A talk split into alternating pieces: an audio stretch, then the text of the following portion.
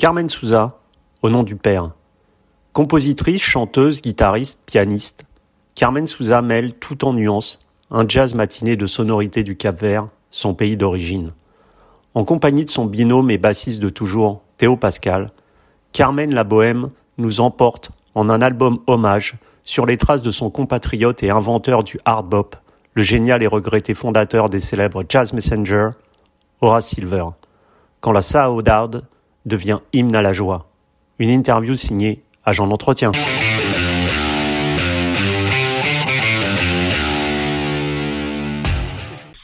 Hello Carmen. Uh, first of all, I just wanted to know, uh, is your music the perfect reflection of uh, who you are as a person, a great combination of all your different influences from uh, gospel to traditional Cape Verde songs and jazz? Yeah, well, um, music for me is uh, very, uh, very up close and personal. It's like a, a mirror, you know, and uh, basically what I feel in life is what um, I do in the music as well. So they are very, very connected because it's a way of expressing my feelings. Um, because music has the ability to express things that you cannot um, in, in words. You understand? And so, you know, for me, um, musically, I uh, love several genres from from jazz to world music to so many other um, styles of music, and um, you know, uh, I, I like to dwell from one one genre to mm-hmm. another because mm-hmm. I believe that's that's who I am, and because I grew up in Portugal as well, listening to Lusophone music, which is the music that is uh, made out of the Portuguese ex-Portuguese colonies. Yeah. Uh, that's also a big mix.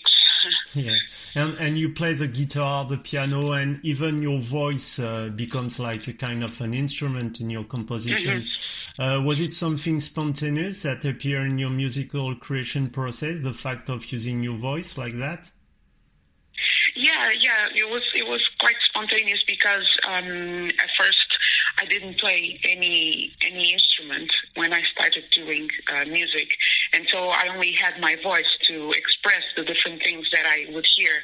And it was only when I uh, discovered jazz that I saw the very different way that they used their instruments, you know, and um, uh, uh, for example, if you would hear, uh, you have the the the the example of Horace Silver, of course, but you have the, the example of, of John Coltrane or even Charlie Parker or even um, Charles Mingus, that the way that they use their instrument, you would know right away that it was them, you know, mm-hmm. so they had uh, their own voice in their instrument. And so I was trying to get that characteristic into my own vocal um, ability and um, trying to find my own voice and trying to um, express different feelings and different sounds and textures from my from my voice and also because I sing in the Cape Verdean Creole main, mainly, um, you know, from island to island, you have different types of accent. So I can also play with that and um, uh, find like a, a poetic character for different things that I'm saying mm. uh, along the, the, songs. And as you said, uh, when you listen to a single note of uh, Coltrane, Mingus, or Charlie Parker, you know exactly that uh, it's them. And it was the same same case with the vocal of uh, Ella Fitzgerald. And uh, most of the time, you are compared to her like uh, the mm. Cape Verde uh, Ella Fitzgerald. How do you feel mm-hmm. with being compared with, with her? Oh wow, that's that's very uh, humbling and it's it's amazing uh, for me um, because Ella Fitzgerald is one of my all-time uh, favorites, and uh, I just loved the uh, more than, than the, her ability to scat and to use her mm. voice, the ability of her to bring joy in every note that that she sang. You know, I I love to hear her because she brings joy to to to the music, and um, yeah, it's it's really, really an honor to to be compared uh, to her, if if that is even at all possible, because I don't believe that is possible. Mm. But I just love her music. I'm a fan. and Ella Fitzgerald, Nina Simone, or Joni Mitchell, uh, are these three women uh, some uh, some kind of example to you uh, as as strong women as well as marvelous composers?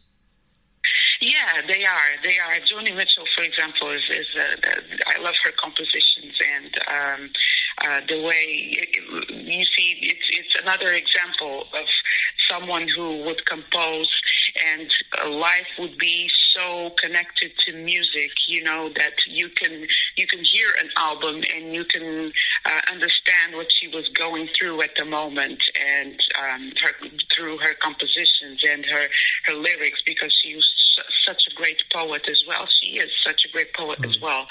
Um, but you know, so many others, um, Billie Holiday as well. Um, and you know, th- these are, are great examples of people.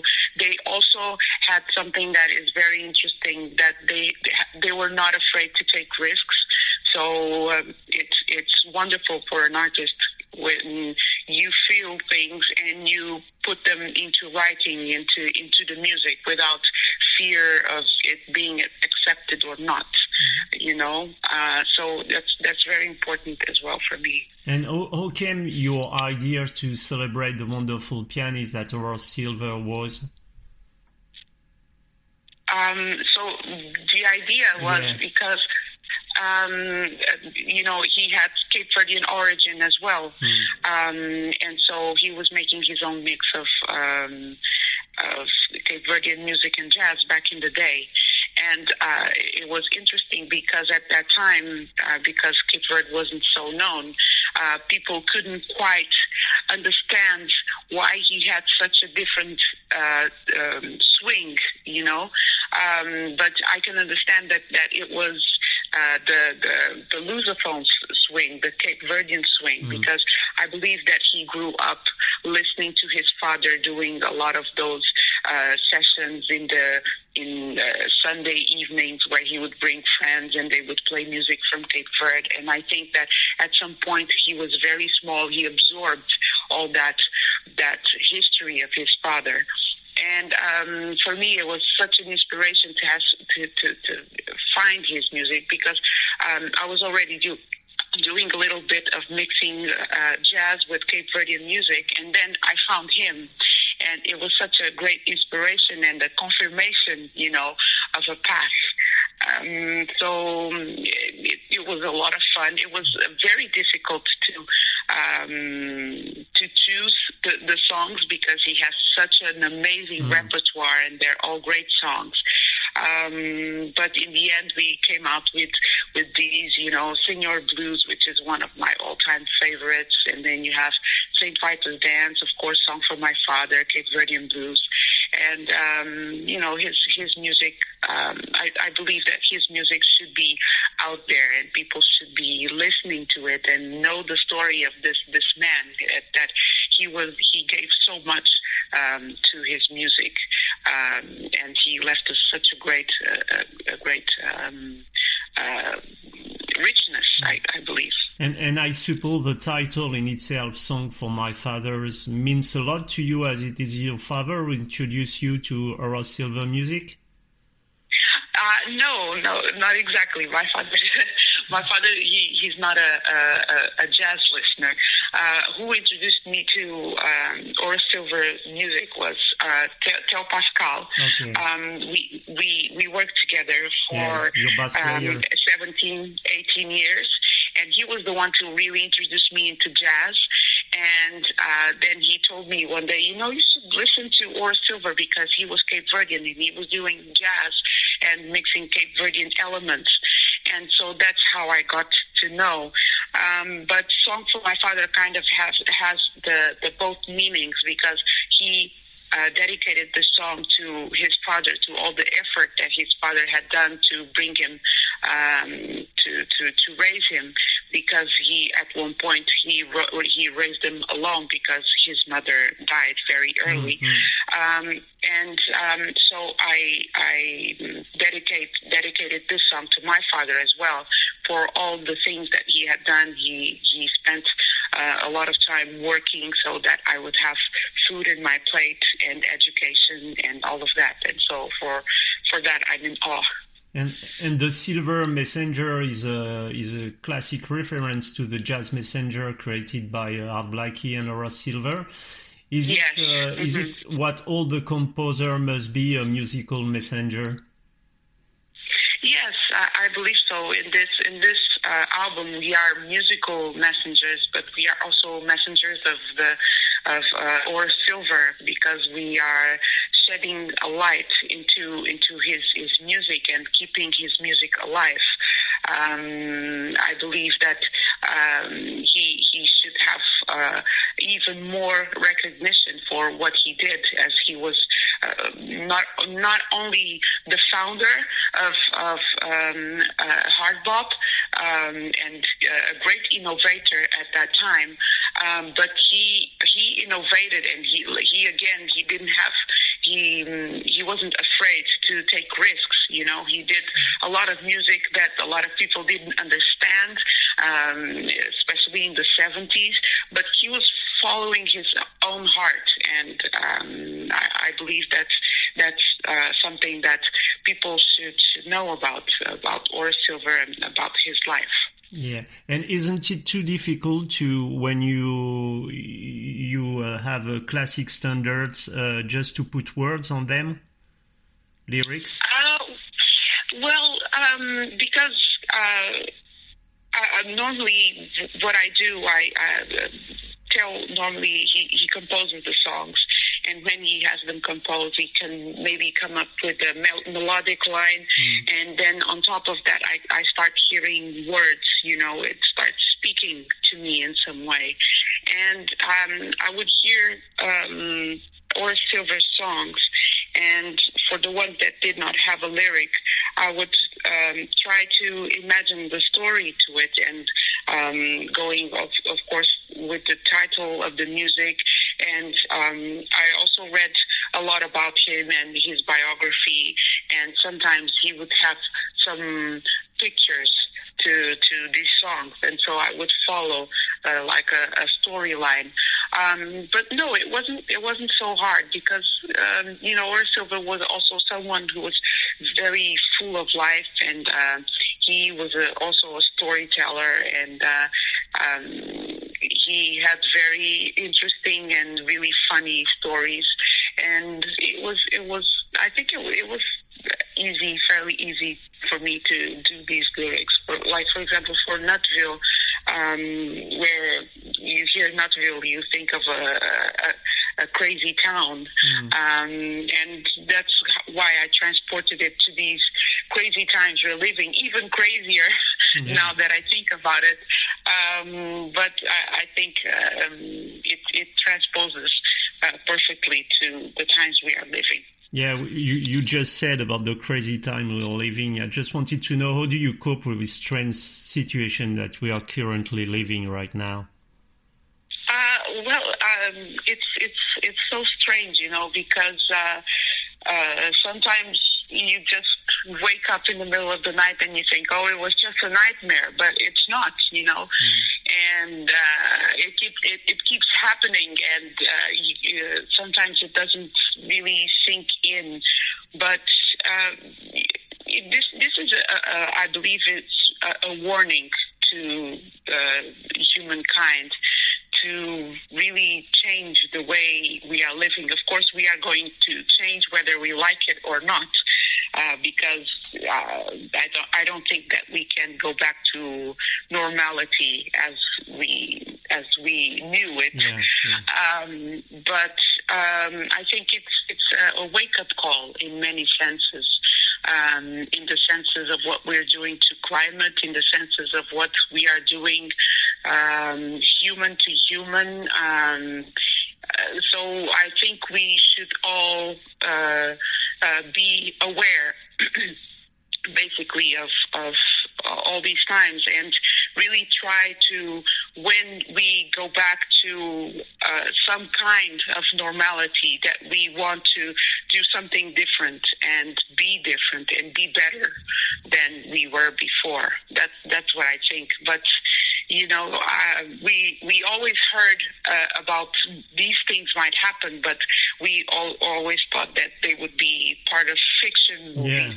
But but it's not. It's really not part of fiction movies. And, yeah, it's no more a movie. It's reality, unfortunately. Mm, yeah, yeah. It's it's reality, and it's hard reality.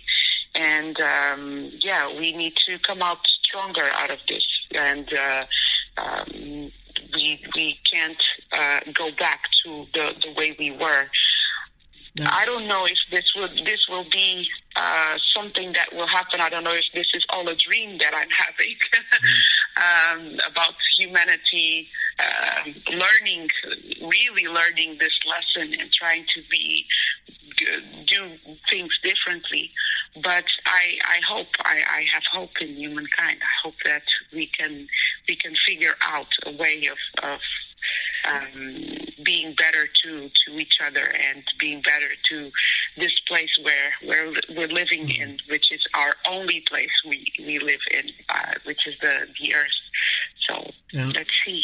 last question, Carmen. I heard sure. your cover you did of uh, Sous le ciel de Paris, sung by uh, Edith Piaf and Yves Montand. It has mm-hmm. this song has become a, a symbol of uh, Paris worldwide. What does this song and Paris evoke to you? Oh, this song is is uh, really beautiful. Um, actually, me and Joey just um, made a, a, a different uh, version of it uh, just these last days for some reason, and it's interesting that you're asking me now. um, because we're going to do like a, a live uh, concert um, on the first of May, um, and we we on online and for uh, the Qwest TV, uh, the the Quincy Jones TV yeah. um, program, and um, so we we we kind of picked that that song. So it's a coincidence, a really good coincidence that you're talking to me about it because, mm-hmm. you know, we, me and Del, we've had the, the, the possibility and the luck to um, come to Paris and experience Paris right in the early morning, you know, where when the streets are start, starting to fill up and you have the sun rising and um, many of the times we we are going either to Maison de la Radio to make mm-hmm. interviews all day long and it's really close to to the Eiffel, Eiffel Tower, Tower, and so yeah. we have yeah, and so we have all that beautiful view of the Seine and the Eiffel Tower in the morning, you know, because we we like we uh, uh unlike other musicians, we like mornings. Mm-hmm. Okay. um, and so you know this this song I, I believe is is a song that really expresses what what Paris is and all that beautiful feeling. You know, it reminds me of, of the mornings in Paris. So that's okay. that's why we, we like it so much. Carmen, so thank you and hope to see you soon in Paris in the morning. Yeah. in the morning. Yeah. okay. Thanks a lot. Have a good day. Okay, you too. Stay safe.